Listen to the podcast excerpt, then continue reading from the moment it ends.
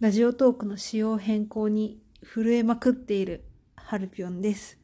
はあ、そんなこんなでもう2ヶ月ぶりにはなってないけど、今日は話すことがいっぱいあるんだよ。そんなハルピョンのぴょんはるラジオ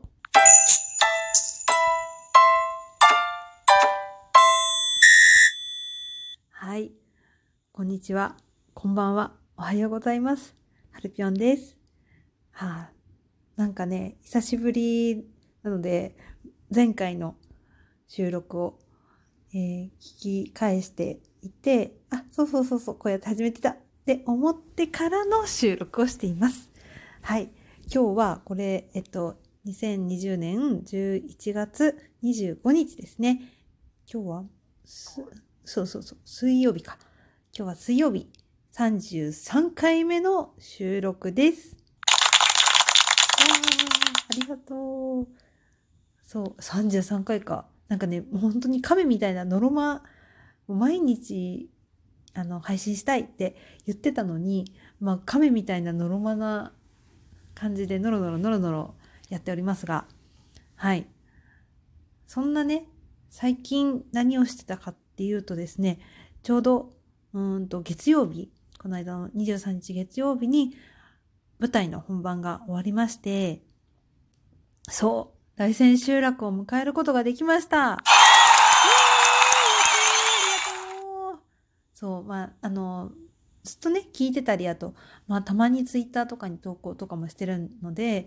うん、知ってる人は知ってると思うんですけれども、えっと、まあね、ちょっとね、コロナ禍ということで、まあ、稽古はずっとや、あの夏からずっとやっていて、まあ、本番入って初日が明けてあの公演は続けていたんですけれどもちょっとそれがねあの中途中で中断になってしまって東京公演の途中で中断になってしまって地方を回る予定だったんですけど地方も、まあ、中止という形になってしまいその後東京凱旋公演ということでもともとね東京から始まって地方行って東京凱旋っていう感じの公演だったんですけどそれで、東京凱旋から再開っていうことで、えっと、東京凱旋公演を無事、この月曜日に終えることができました。はあ、大千秋楽でしたよ、本当に。ああ、よかった、本当によかった。え、うん、そう。本当にね、みんなのおかげだなと思ったよね。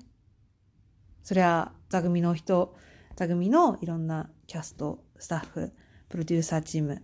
いろんな人の力ももちろんあったし、お客さんの力は本当に大きかったと思います。お客さんがさ、一番多分辛い思いを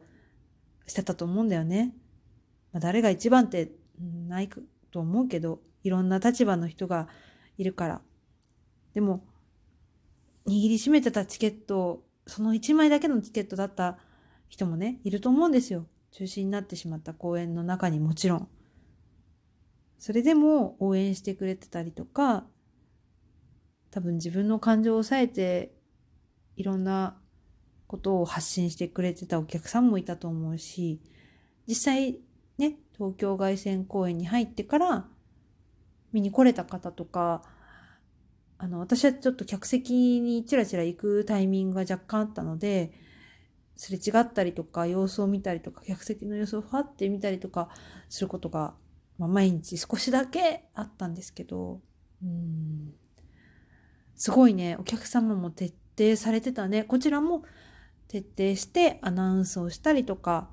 あの、運営をね、していたんですけれど、お客さんの意識もすごく高かった。自分たちがこの公演でコロナにかかってはいけない。出してはいけないっていう意識がめちゃめちゃ高くて、あの、最前列の方にはフェイスシールドを、あの、こちらから配っていたんですよね。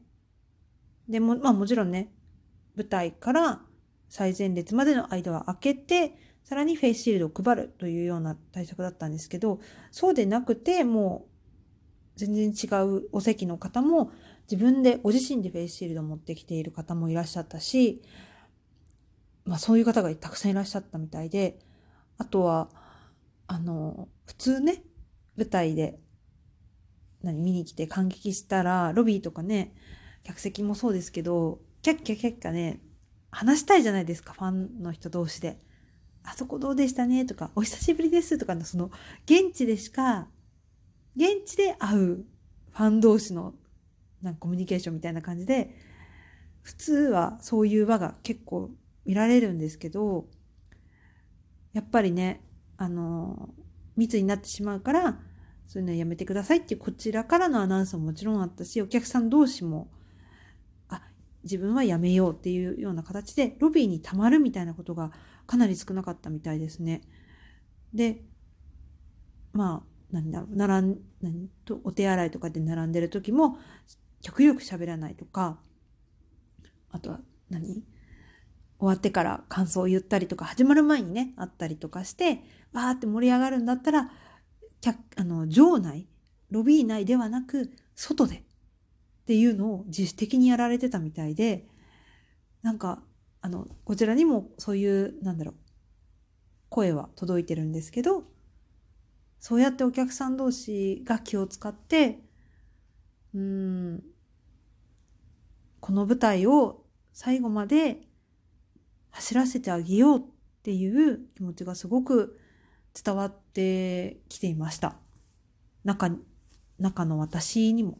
本当に。私の名前なんて全然知らないと思うんですけど、お客さんは。でも、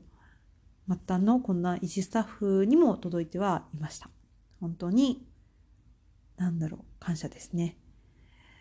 うん。なんかね、いろんなことがあったんですよ。本当に。いや、詳しくは本当に言えない、言えないんだけど、俺、でも、言えないんだけれども、うん。夏の暑いさ、時期からさ、今年ね、めちゃめちゃ暑かったじゃないですか、夏が。その、まあ、7月末くらいから稽古が始まって、でもコロナ禍だからって言って、マスクはもちろんだけど、さらにフェイスシールドをして、セリフを言ったり、まあ、演技をしたり、ダンスも踊って、盾もやって、歌も歌って、その状態でや、稽古をしてくださいっていうお願いをして始まったんですよね。だから、本当にコロナになるか熱中症になるかっていう感じだったんですよ。熱中症もすごくこちらは、まあ、スタッフはもちろん、キャストはもちろん、スタッフさんに対しても、すごく気は使っ、うん、熱中症にならないように、コロナにももちろんならないようにっていうのは、すごく、うん、気も使ってたし、なんかね、あの、各部署、キャストもそうだし、スタッフさんも、スタッフの各部署が、本当に初めてのことだらけで、本当にガチで消毒とか、なんだろう、対策を、に取り組んでましたね。うん。なんかこの薬品はどうなんだろうみたいなことももちろんそうだし、だからね、途中で薬品、薬品消毒液とか何回も変えたり、ベストなものに変えたりとか、うん、あとは、なんだろうな。いや、本当にね、超細かかったですよ。私が言うのもおかしいけど、私はやってくださいっていう側だったから、あの、消毒してください、消毒してくださいとか、まあ、検温したりとか、消毒してくださいとか、密ですよ、そことか 言ったりする側だったので、なんかそんな私が言うのもおかしいけど、いやーや、すごいやってたなって思いますね。なんか、あれです、ペットボトルの飲み物は OK だったりとかね、するんだけど、稽古場に持ってくるの。でも、例えばストローが、ストロー付きのものとか、例えば缶の飲み物、あとスタ、スタバって言っちゃいけないのかな。スタバとかの。あの、口が開いてる？少しだけ口が、飲み口が開いてるものとかも、飛沫の影響で NG にしていたので、もうね、あの、スタッフはもちろん、キャストももちろん、全員本当にストレスをめちゃめちゃ与えてたと思うんですよ。だけど、ああ、そうなんだ、みたいな感じで、その、それ、その飲み物ダメですって言った時に、ああ、そっか、そうだよね、って言って、若干嫌な顔もされたりも若干したけど、でもみんなそれを飲んで、守ってやってくれていたので、うん、なんか、そうね。とても意識が高くなったと思います。皆様。そう。あの、入室というか稽古場入ってくると危険はもちろん、足裏の消毒、足拭きマットの消毒、もちろん。あとは、手のアルコール消毒、うがい、もちろん。携帯を拭く。